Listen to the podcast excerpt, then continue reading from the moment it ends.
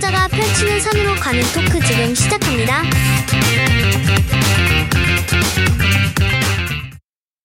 무물보 일부와 이어집니다.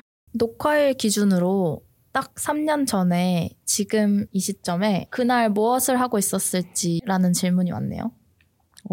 우선 녹화일이 8월 17일입니다. 지금 8월 17일 목요일 하고 있고요. 그래서 3년 전이라고 하면 2020년 8월 17일에 다들 뭐 하고 계셨는지. 사실 그때 코로나가 터진 첫 해였을 거예요, 아마. 맞아요. 겨울에 터져서 이제 코로나로 보는 해 첫 여름이었을 텐데, 그날 찾아보니까 광복절이 토요일인 바람에 대체 공휴일이었더라고요.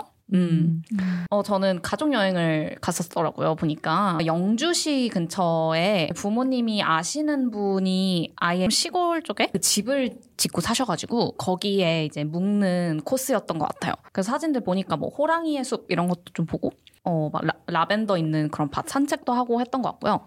근데 그분들 댁에 머물면서 되게 인상 깊었던 것들이 좀 몇 가지 있었는데, 이제 예를 들어 거기 집 앞에 작은 연못, 우물 이런 것도 있었거든요. 그리고 돌도 있고. 근데 그 사모님께서 맨날 거기를 맨발로 들어가서 이렇게 산책을 하신다고 하시더라고요, 아침에. 그래서 아침에 새벽에 혹시 일찍 일어나면 돌 위에 누워 있어도 좋고, 뭐 밤에 별 보러 나와라 이런 식으로 말씀하셔가지고 되게 좋다 이렇게 생각했었고, 또 하나 이제 인상 깊었던 일화는 거기에 진돗개랑 차우차우를 키우셨어요. 그래서 두 가지 종류의 개를 키우고 계셨는데 둘 다 꽤 덩치가 컸거든요. 근데 이제 사장님께서 그 이제 진돗개는 확실히 진짜 부지런하고 성실한 게 진짜 위협이 있는 것 같다, 뭐 아니면 조금만 소리가 나도 굉장히 이렇게 경계를 하는 모습을 보여주고 뭐 하더래요. 그래 차우차우는 항상 이렇게 늘어져 있어. 귀여워. 그래서 쟤네들이 진짜 팔자가 다르다 막 이런 얘기를 했는데, 저희 아버지가 그 두 가지 이제 개에 대한 설명 들으시더니, 당신은 처음에는 뭐 딸들이 진돗개처럼 살았으면 좋겠다라고 생각했었는데, 그냥 요새는 이제 나이를 들어보니까 딸들이 차우차우처럼 살았으면 좋겠다 막 이렇게 말씀을 하셨거든요. 저는 그게 되게 감동적이었던 것 같아요. 막 진돗개로 사는 게 참 힘들잖아요. 항상 새벽같이 일어나서 막 온 집을 지켜야 되고 이제 경계를 해야 되고 막 열심히 살아야 되고 하는데, 그냥 차우차우처럼 좀 편히 이렇게 일생을 살았으면 좋겠다라고 말씀해주셨던 그 말이 되게 인상 깊게 남았어요. 가훈과 굉장히 반대되는 그렇네요. 네, 이런데 그랬습니다. 그래서 요즘 진돗개처럼 사세요? 차우차우처럼 사세요? 저 코로나 기간 동안 좀 차우차우처럼 살았던 것 같아요. 이 말이 무의식 속에 있었나 봐요. 네, 그래서 뭐 한참 차우차우처럼 살다가, 또 사람이 살다 보면 진돗개처럼 살아야 되는 기간들이 있잖아요. 지금은 조금 진돗개처럼 살아야겠다 생각해서 물리적으로 새벽 기상은 저에게 너무 어려워서 하고 있진 못하지만, 네, 좀 성실히 살아보려고 합니다. 생각해보면 가훈도 10년은 진돗개처럼 살고 나머지 100년은 차우차우처럼 살아라, 뭔가 이런 그러네요. 것 같기도 하고. 이렇게 새로운 해석. 제가 물려줄 때는 10년은 진돗개처럼 살고 90년 차우차우처럼 살아라 이렇게 얘기하겠다.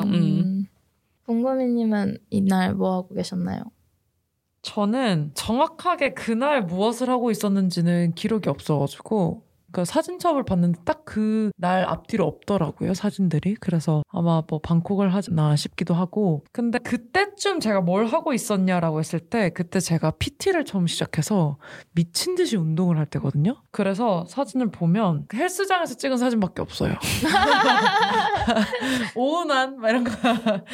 그래서 그때 PT를 진짜 열심히 할 때라서 매일 갔거든요. 와. 그러니까 매일 운동을 하러 갔었어요. 식단도 하고. 그래서 그때는 운동을 많이 다녔고, 보면 8월 내내 좀 휴가를 많이 다녔던 것 같아요. 그래서 친구랑 전주 여행도 가서 맛있는 것도 먹고 사진도 찍고 그러고 왔었고, 그즈 단칼이님이랑 같이 파주 여행도 다녀왔어요. 그래서 저희가 파주 출판단지 쪽에 지혜의 숲이라는 곳이 있어요. 도서관처럼 돼 있는 곳인데, 거기 안에서 운영하는 지지향이라는 게스트하우스 같은 게 있거든요. 재택근무하고, 단칼님은 그때 논문 쓰고 있었어요. 네, 그런다고 카페에서 서로 할 일 좀 하다가 맛있는 거 먹고 산책 좀 하다가 저녁엔 나와서 책 읽고 그러다가 들어가서 자고, 그러니까 이렇게 휴가를 보냈던 기억이 있네요. 지지향이 되게 컨셉이 확실한 게 보통 호텔 가면 TV가 있잖아요. 근데 TV가 없어요. 그래서 좀 전자기기로부터 멀어지자가 되게 확실한 컨셉이고 책들이 많이 꽂혀 있어서 책을 이렇게 여유있게 즐기고 싶다 하시는 분들은 그쪽 가셔서 책도 좀 읽으시고 좀 이렇게 전자기기로부터 멀어진 하루를 보내시는 것도 좋은 것 같아요. 저 최근에 책 읽는 바를 다녀왔는데 생각보다 사람들이 되게 많더라고요. 그런 바들도 요새 진짜 많더라고요. 책 읽는 그럼 바에서 술 마시면서 책 읽는 거예요? 네네네. 얘기하면 안 되고. 근데 그래서 얘기하면 안 되니까 집중해서 책을 읽게 되긴 하더라고요. 그래서 되게 생각보다 괜찮았어요. 모히또 하나 주세요. 진짜 그런 식으로 시켜요. 오. 3년 전 이맘때쯤에 딱 제가 휴학하기 직전인데 그때 기억에 남는 게 제가 휴학을 할까 말까 엄청 고민을 하면서 엄마가 아는 스님을 찾아갔거든요. 그래서 그 스님이랑 단둘이 인왕산인가 올랐는데 그 인왕산 정상쯤에서 때마침 어떤 분이 거기서 피리를 불고 계시더라고요. 와. 그래서 스님이랑 이제 서울 시내 앞에 이렇게 건물들이 있는 전경을 내려다보면서 그 피리 소리를 들으면서 얘기를 나눴던 게 되게 영화적인 순간 같아서 기억이 남는데 그때 스님이 제가 엄청 힘들어하니까 뭐 눈물을 흘렸나 그랬는데 그냥 눈물만 흘리지 말고 애기처럼 소리내서 약간 으앙으앙 하면서 울어보래요. 그래서 살면서 울긴 하지만 그렇게 소리내서 울지는 않으니까 그렇게 해보라는 거예요. 그래서 생각해보니까 제가 영화 볼 때도 그렇고 눈물을 엄청 잘 흘리는데 막 소리내서 꺼이꺼이 울어본 적이 언젠지 모르겠더라고요. 그래서 그때 되게 꺼이꺼이 소리내서 울었는데 그 개미집처럼 보이잖아요. 산에서 이렇게 사람들 사는 데를 내려다보면. 그래서 그 사람들 사는 곳에서 일어나는 일이 되게 작게 느껴지고 꺼이꺼이 애기처럼 우는데 옆에서 피리 소리가 들리고 그런 게 되게 좋았어요. 그래서 그런 것들을 만약에 제가 영화 감독이 된다면 재현을 해보고 싶은 개인적인 모먼트예요. 그래서 그때 얘기를 하고 싶어서 이 질문을 얘기해봤습니다. 꺼이꺼이 울고 싶을 때 인왕산은 가야겠네요. 그 피리 부시는 분을 찾으러. 분을 찾아서. 근데 그런 영화 같은 순간들이 있으세요? 저는 진짜 기억이 아주 흐릿한데 마치 약간 포레스트 검프의 마지막 한 장면처럼 그 벤치에 앉아 있을 때 제가 어렸을 때 할아버지랑 그렇게 뒷산에 올라가서 비둘기 밥을 줬거든요. 근데 이제 거기도 분명 뭔가 벤치 이런 게 있었던 것 같아요. 그래서 둘이 앉아 있었던 어떤 그런 장면이 뭔가 그 포레스트 검프의 느낌과 이렇게 겹쳐지면서 가끔 좀 영화같이 이렇게 잔상처럼 스쳐 지나갈 때가 있거든요. 막내 동생이 저랑 터울이 되게 많이 나는데 처음 이제 집에 왔어요. 나 막내 동생 손이 엄청 작잖아요. 그래서 애기들은 이제 새끼손가락 하나 정도 잡을 수 있는 손 크기인데 그러고 그냥 가만히 있었어요, 제가. 그래서 남동생을 그냥 바라보며. 근데 그 시간이나 이제 또 누워있으면 창밖으로 구름이 흘러가는 것도 보이잖아요. 그냥 그런 시간의 흐름과 장면과 그 어렸을 적 아주 귀여웠던 남동생의 모습? 네, 약간 이런 것도 좀 영화적 장면처럼 스쳐 지나가는 것 같고. 지금도 귀여우신가요? 네. 분석이님이요? 귀엽다고 보긴 좀 어려운 것 같아요. 표현이. 네. 아니, 그래도 이제 터울이 많이 나니까. 아, 네네. 약간 누나 입장에선 그렇게 아직도 애기 같고 뭔가 귀엽고 이렇게 느껴질 수도 있을 것 같아요. 애기 같고 귀엽긴 해요. 저는 뭐 그 사이에 이제 중간 여동생도 있지만 그 여동생이랑 차이가 훨씬 덜 나는데도 동생은 역시 애기 같긴 하더라고요. 네. 연년생 나는 동생이었어도 애기 같았을 것 같아요. 네, 뭐.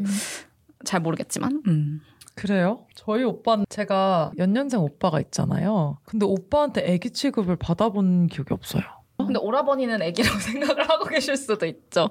아니 근데 그러기에는 제가 밖에서 뭘 하든 걱정을 잘 안 해서 저도 걱정은 안 해요. 애기 취급은 하지 않습니다. 아 그래요? 네. 아, 애기 취급은 안 해요? 뭐 애기 취급을 한다는 게 뭘까요?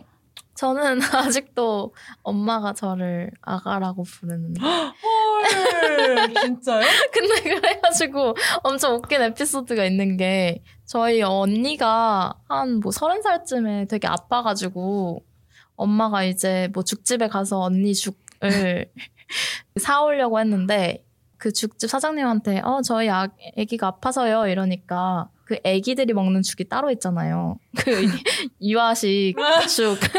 그래가지고 애가 몇 개월이에요? 그랬더니 30살이라고 해가지고 갑분싸가 됐던 360개월이요.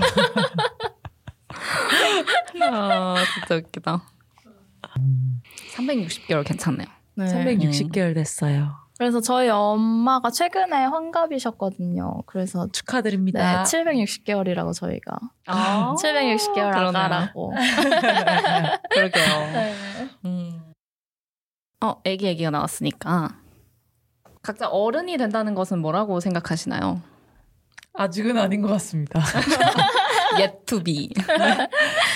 저는 최근에 드는 생각은 그러니까 어른이 된다는 것은 뭔가 내가 항상 익사이팅하고 자극적이고 뭔가 새로운 것을 찾는 인생을 살다가 갑자기 이제 뭔가 조금 더 안정된 삶을 추구하고 삶의 가치가 한번 그 바뀌는 포인트가 있는 것 같아요.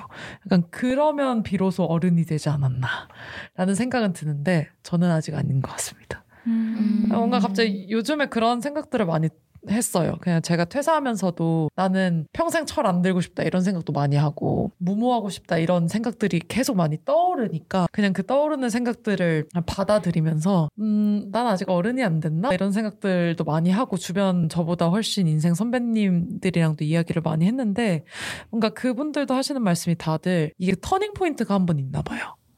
그래서 평생 철이 안 드는 부분도 있지만 뭔가 인생에서의 가치나 이런 것들이 한번 탁 바뀌는 때가 온대요. 그래서 그럼 비로소 어른이 되는 거 아닌가 라고 생각합니다. 가치가 안정적인 걸 추구하는 가치로 바뀌는 걸 말씀하시는 거예요? 아니면 어떤 가치로든 상관없이 그냥 변하는 그거를 말씀하시는 거예요?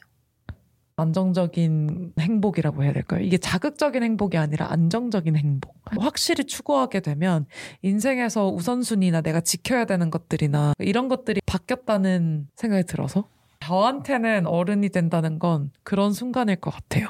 두 분은 어떻게 생각하세요?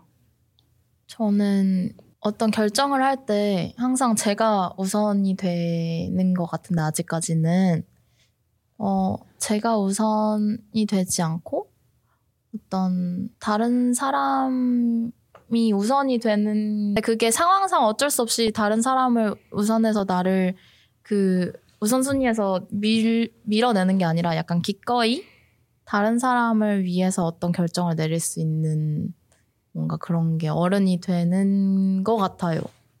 그래서 뭐 예를 들면은 가족이 생기고 하면은 나의 배우자를 위해서 아니면 나의 아이를 위해서 이런 식으로 의사결정을 많이 하잖아요.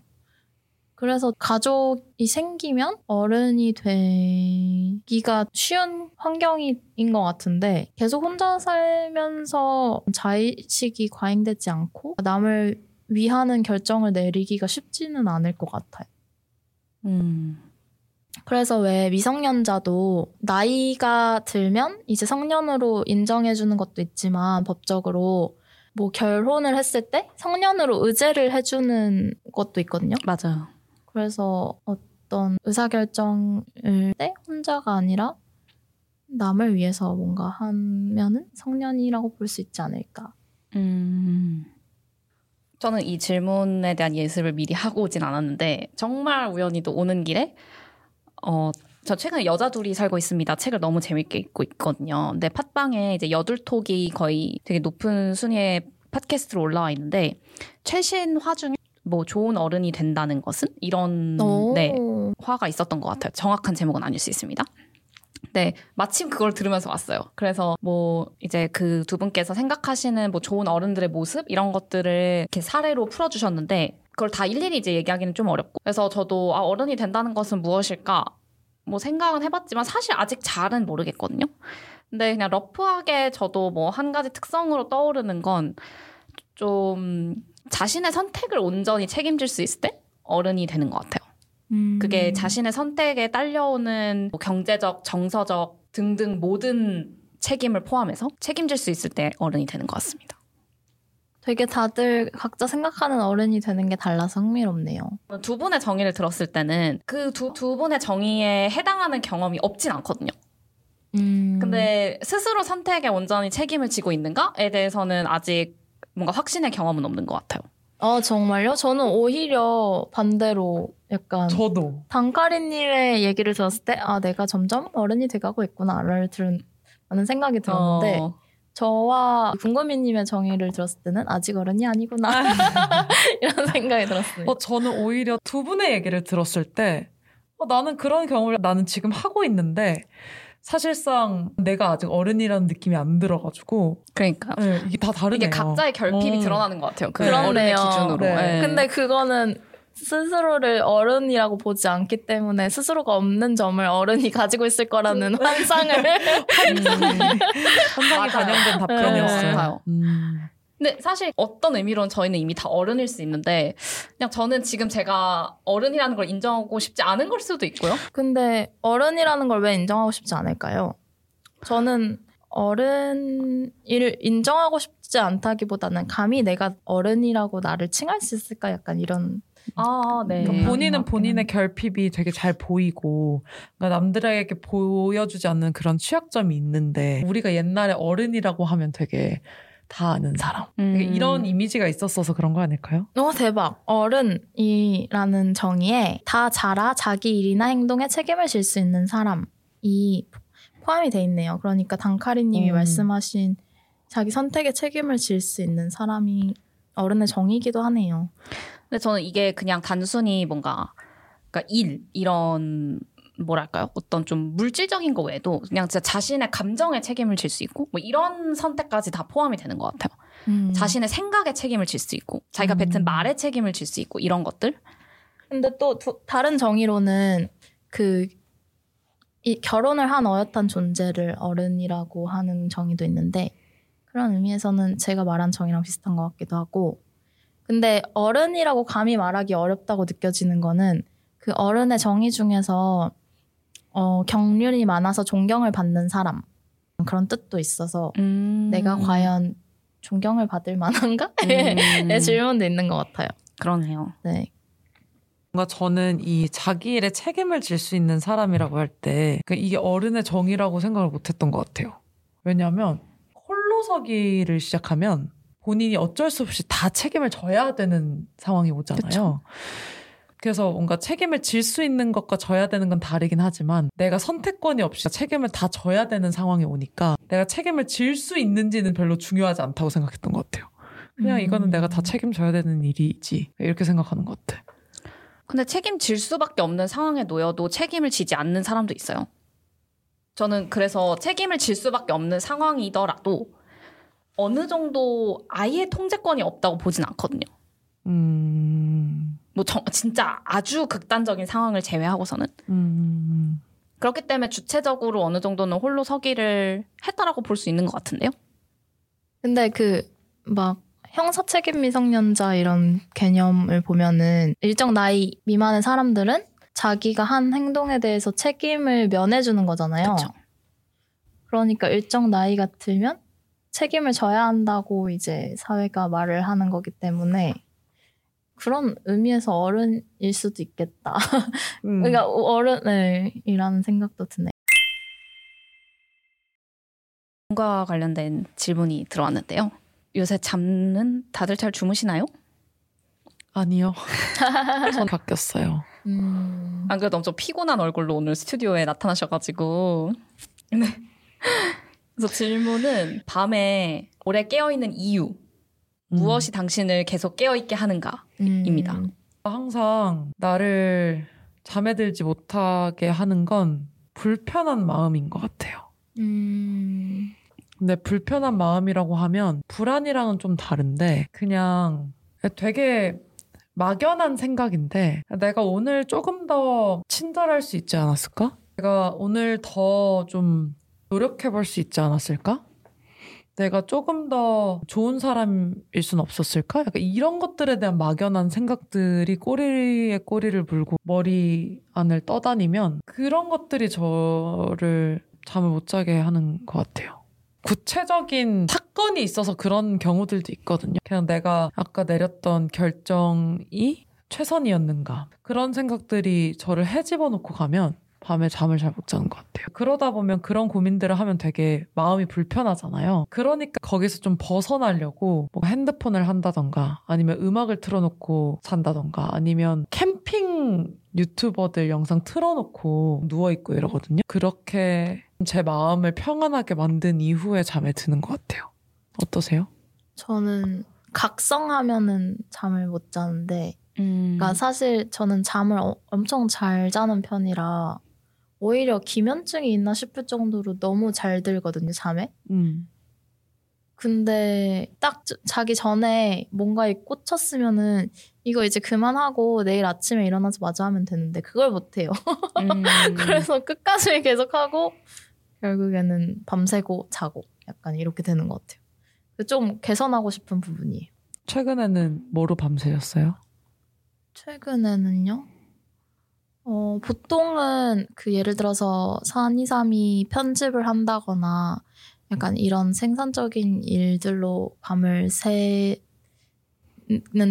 그 이제 곧 졸업사진을 찍거든요. 근데 졸업사진 찍는 게 생각보다 보통 일이 아니더라고요. 제가 학부 때는 안 찍었어요. 그래서 몰랐는데 그러니까 학부 때 찍었으면 이게 보통 일이 아니라는 걸 알았기 때문에 안 찍었을 텐데 이번에 그때 안 찍었으니까 뭔가 지금이라도 찍는 게 좋지 않을까 해서 괜히 찍기로 했다가 일단 졸업앨범 비용만 10만 원이고 맞아. 헤어 메이크업 하면은 한 20만 원 깨지고 그리고 뭐 정장 원피스나 뭐 정장 이런 거 사고 구두 사고 이렇게 하면은 아무리 싼 브랜드에서 사도 40~50은 깨지고 그리고 이미 이렇게 깨졌으니까 캠퍼스 스냅이라도 찍어서 이 뽕을 뽑아야겠다 하고 또 10~20 쓰면은 100이 순식간에 깨지는 거예요. 그래서 아니 내가 졸업사진 찍겠다고 100만 원이나 드리는 게 맞나? 라는 생각에 현타가 오는데 어쨌든 그걸 뽕 뽑으려고 최근에는 그런 거 쇼핑? 정장 쇼핑? 하다가 밤을 지새웠습니다. 생산적인 일인데요? 아, 그래요? 약간 아 이거 사진 찍는 거 자체가 쓰잘데기 없는 거 같이 느껴가지고 근데 거기 100만 원이나 쏟고 또 밤새서 그걸 위해서 하고 있다는 게 저는 약간 현타가 오긴 하더라고요. 졸업사진은 왜 찍는 걸까요? 너무 형식적인 것 같아요. 다 비슷한 복장 입고 다 비슷한 포즈 취하고 전 안 찍어봐서 모르겠어요. 그러니까요. 저는 약간 비슷하게 그래서 다 너무 똑같은 느낌의 그런 사진이 나와가지고 어쨌건 저희는 한국에서 대학을 나왔잖아요. 다 양복을 입고 찍는 게 좀 그냥 굳이 그래야 되나 이런 생각이 들더라고요. 그래서 저는 개량 한복을 샀어요. 그래서 개량 한복도 꽤 비싸요. 사실 정장값만큼 하긴 하는데 물론 그때 입고 한 번도 입지 않았고 엄마를 설득할 때는 뭐 개량 한복이니까 언젠간 또 입지 않을까 이렇게 얘기를 했는데 네. 그래서 매우 튀긴 튀었어요, 제가. 근데 재밌었어요. 네. 그러니까 또 막상 찍으면 재밌을 것 같긴 한데. 그냥 기념이죠. 뭐. 맞아요. 기념 사진이죠. 근데 그 100만 원으로 이번 여름에 피서를 못 다녀왔는데 피서라도 다녀왔으면 차라리 낫지 않을까 하는 생각도 들고. 그것도 있어요. 그 사진에 잘 나오는 정장이랑 실용적인 맞아요. 정장이 다르잖아요. 매우. 실용적인 정장은 좀 어두운 톤인데 이제 밝은 톤을 입어야 사진은 잘 나오니까 또 말씀하신 것처럼 이번 사진에만 입고 안 입을 것 같은 거예요. 맞아요. 그리고 밝은 것도 결혼식에도 입고 가기가 어려워요. 맞아요. 정말 실용성이 떨어집니다. 근데 사실. 근데 빌리면 되는 거 아니에요? 정장 안 빌려줘요 보통?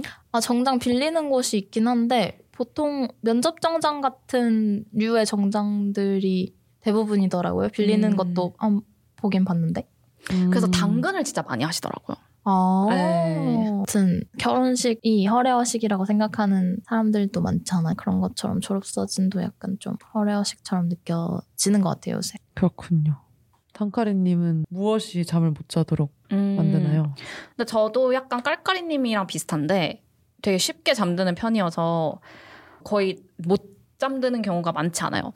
그래서 정말 제가 잠이 안 되는 경우는 운동을 너무 빡세게 해서 근육통이 너무 심하다. 혹은 너무 몸을 안 굴려서 에너지가 남아 돈다. 이럴 때 이제 잠이 안 옵니다. 그리고 에너지가 남아 돌아서 잠이 안 오면 이제 저는 그때부터 생각을 시작해요. 네. 물론 가끔 생각 때문에 잠 못 이루는 밤이 없진 않지만 거의 1년에 한두 번인 것 같고 그 정도는. 보통은 뭐 그냥 핸드폰 보느라 각성돼서 잠이 안 오는 경우도 있고. 네. 근데 에너지가 남아 돌 때 그거를 어떻게 쓰세요? 그래서 30분 안에 잠이 안 오면 그냥 일어나서 뭔가를 하는 걸 추천을 많이 하더라고요. 근데 저는 시도를 해본 적은 없고 에너지가 남아 돌면 잠이 올 때까지 핸드폰을 봅니다. 네. 꿀을 한 스푼 드셔보시면. 그러니까요. 아 근데 그런 건 있어요. 저는 배가 고프면 잠을 진짜 못 자거든요. 저도요. 네. 그래서 무조건 야식 먹으면 안 되는 걸 알지만 일단 잠을 못 자기 때문에 뭐 꿀이 됐든 뭐라도 한 모금을 하고 자야 돼요. 네. 그래서 그 밥 시간을 지키는 게 되게 저는 수면에 있어서 중요한 편입니다. 스스로를 세 가지 형용사로 묘사한다면 어떻게 묘사하시겠어요? 정점 검사 같은 걸 한 적이 있는데 그거 한 뭐 25가지 정도의 특성을 내 순위에 맞춰가지고 내 강점이 뭐 25가지 중에 뭐가 1등이고 뭐가 25등인지 이렇게 쭉 순위 매겨주는 테스트거든요. 근데 그거 했을 때 기억나는 세 가지 특성이 첫 번째는 러브, 사랑이었고 너무 잘 어울려요. 네, 두 번째는 와이즈였는데 지혜인 것 같고 네. 위스덤이었던 것 같고 세 번째는 큐리어시티인가? 네, 호기심이었던 것 같아요. 근데 은근히 강점검사 탑3를 보면 그 사람의 캐릭터가 잘 드러나는 것 같긴 해요. 맞아요. 진짜로. 네. 저도 그 강점검사 대충 기억하고 있는데 저도 1위가 러브였어요. 2위가 스피리추얼리티였어요. 영성이었는데 저는 사실 종교를 강하게 믿는 사람은 아니거든요. 근데 어떤 면에서 그런 영성이 나왔는지는 알겠더라고요. 그래서 일단 2위가 영성이 나왔고 그 다음에 3위는 아니었던 것 같은데 5위 안에 들어있었던 것 중에 Love of Learning도 있었어요. 학고열. 네. 그거는 확실히 있는 편인 것 같긴 해서 그렇게 3개 정도. 저는 영성이 스스로 되게 높다고 생각하고 있었는데 중위권에 영성이 있었어요.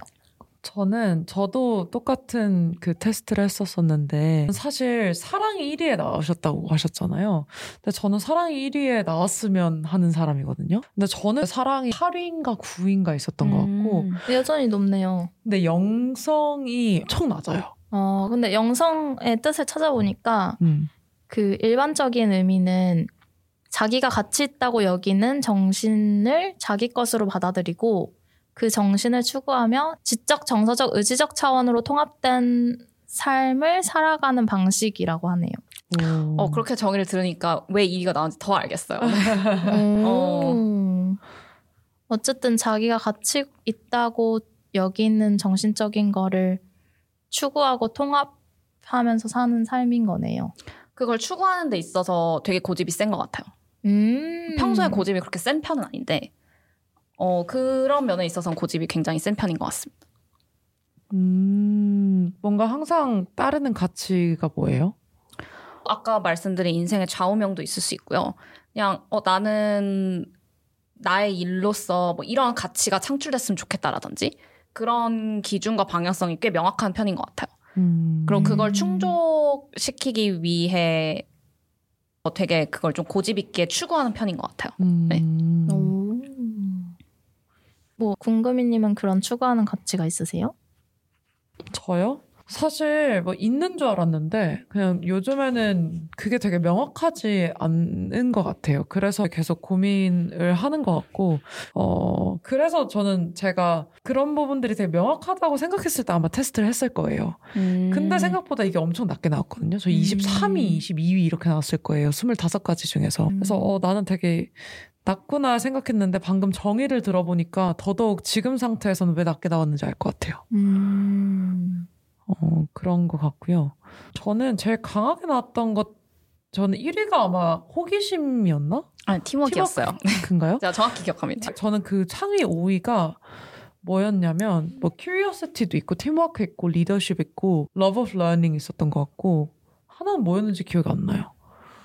저는 이 두 분 말고도 제 가까운 그 지인 1위가 사랑이 나오더라고요. 내 주변 사람들은 되게 full of love인데 저는 항상 사랑이 1위였으면 좋겠다는 생각은 했거든요. 근데 성향상 그게 잘 안 되는 것 같아요. 성향상이요? 네. T라서? 네? 갑자기 T가 왜 나와요?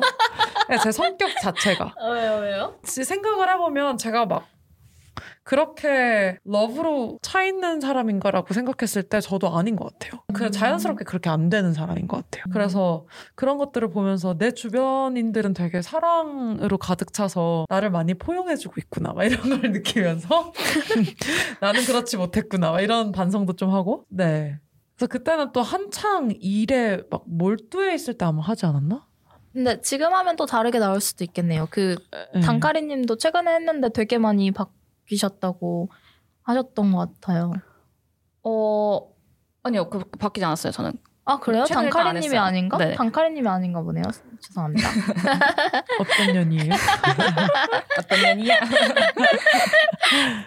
근데 그 25가지 강점 있잖아요. 네. 그 중에서 이제 서로에게 잘 어울리는 거를 찝어주는 것도 재밌을 것 같아요. 재밌을 것 같아요. 근데 저 뭐 있었는지 사실 기억이 안 나가지고.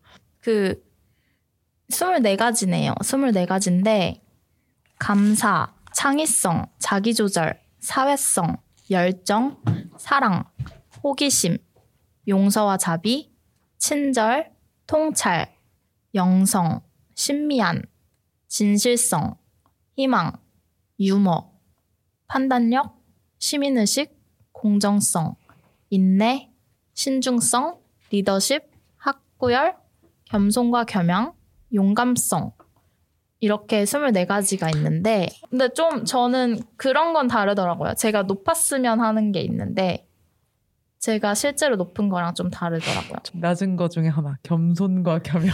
저도요. 저는 사회성이 낮아요. 지금 하면 좀 또 다르게 나올 수도 있겠네요. 근데 확실히 좀 제가 제 자신에게 박한 기준이 낮게 나오는 것 같아요. 아무래도 자기 보고 기준이다 보니까. 예를 들어 저는 지금 하위권을 보니까 용기가 있는데 전 제 스스로가 막 엄청 용기가 없다고 생각하진 않거든요. 네. 근데 그 당시엔 또 그렇게 생각했나 보죠. 그리고 또 용기의 기준이 되게 높아서 그런지 지금 보니까 하위권에 위치해 있었네요. 저는 그 웃긴 거, 유머가 상위권에 위치했었습니다. 저도 유머가 상위권에 위치했어요. 분석이님이 유머가 상위 탑5 안에 있었어요. 거의 1인가 2인가? 그래서 제가 너의 유머 센스를 굉장히 높이 평가하는 거라고 제가 얘기를 한 적이 있었거든요. 좋죠 뭐. 그래서 여기서 제가 추구하는 가치 3개를 꼽자면 저는 진실성과 감사 그리고 사랑이고 싶은 것 같아요. 탑3. 제가 원하는 탑3. 저는 높았으면 하는 건 있는데 그냥 그게 다 제 낮은 강점들이어가지고. 어떤 것들이에요? 제 낮은 강점들 들어보시면 거의 저희 망난이에요. 저는. 저도요. 막 인내, 뭐 자기 규제, 신중함 이런 완전 다 하위에 있거든요. 그래서 그런 게 좀 있었으면 좋겠다는 생각 들죠. 저도. 하지만 여러분 뭐 그렇게 망난이 아닙니다. 오해를 풀자면. 맞아요. 네. 그리고 이거 생각한 게 사실 이 모든 게 높을 수 있는데 그냥 순위를 매겨서. 맞아요. 그런 거니까. 저는 사랑 나왔으면 좋겠어요. 그래서 높은데 그냥 다른 것들이 더 높아서 어쩔 수 없이 밀린 거일 수 있어요. 감사합니다. 역시 사랑이 충만한 분이시네요. 아니요, 저는 겸손과 겸양이 부족한 사람이기 때문에 다 높게 나왔다고 생각.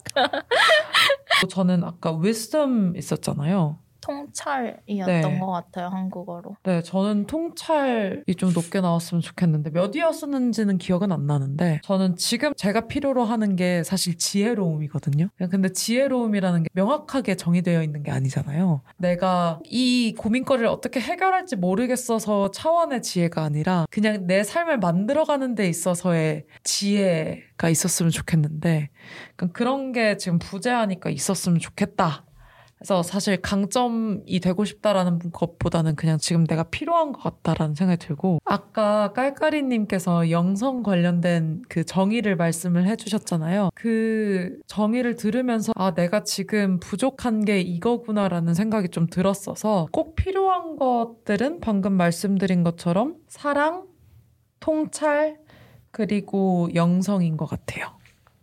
그래서 네, 결국 겸손과 겸양은 아직 아래인 거군요. 네. 이건 좀 딴 얘기긴 한데, 최근에 사랑에 대한 책들을 꽤 많이 읽었었거든요. 근데 아마 그 여자들이 살고 있습니다 작가님 김하나님이 쓰신 힘빼기의 기술을 저도 읽고 있는데 거기에 나왔던 것 같아요. 근데 그 책에서 작가님이 인용하신 문구가 있었는데, 사랑이 이제 그 세상에 대한 사랑을 결국 더 키우고 싶은 거잖아요. 근데 그 세상에 대한 사랑은 한 사람을 사랑하는 걸로부터 시작된다고 하더라고요. 그래서 한 사람을 사랑하다 보면 결국 세상을 더 사랑하게 된다, 뭐 이런 이제 멘트가 있었는데 그게 갑자기 떠올랐어요. 뭔가 좀 사랑을 더 키우고 싶다 이렇게 말씀을 하셔가지고. 저는 여러분들 사랑하는데요. 덜 사랑하나 봐요. 부족했나 봐요. 전 제 자신을 사랑하는 것부터 좀 잘하고 싶긴 해요. 요즘 좀 잘하고 있긴 하거든요. 계속 노력하고 있는 중이긴 한데 어쨌든 더 많은 사람을 사랑해 보도록 하겠습니다. 여러분 사랑해요. 예. 많은 사람보다 한 사람부터 시작하라는 뜻 아니에요? 한 사람이 두 사람 되고 두 사람이 세 사람 되겠죠. 지금 이미 사랑하고 있는 사람들이 있는데 그럼 그 사람들은 안 사랑하고 무조건 그 사랑을 한 사람에게 줘야 되나요? 아무튼 그렇습니다. 네. 너는 첫 번째는 아닐 거예요. 네.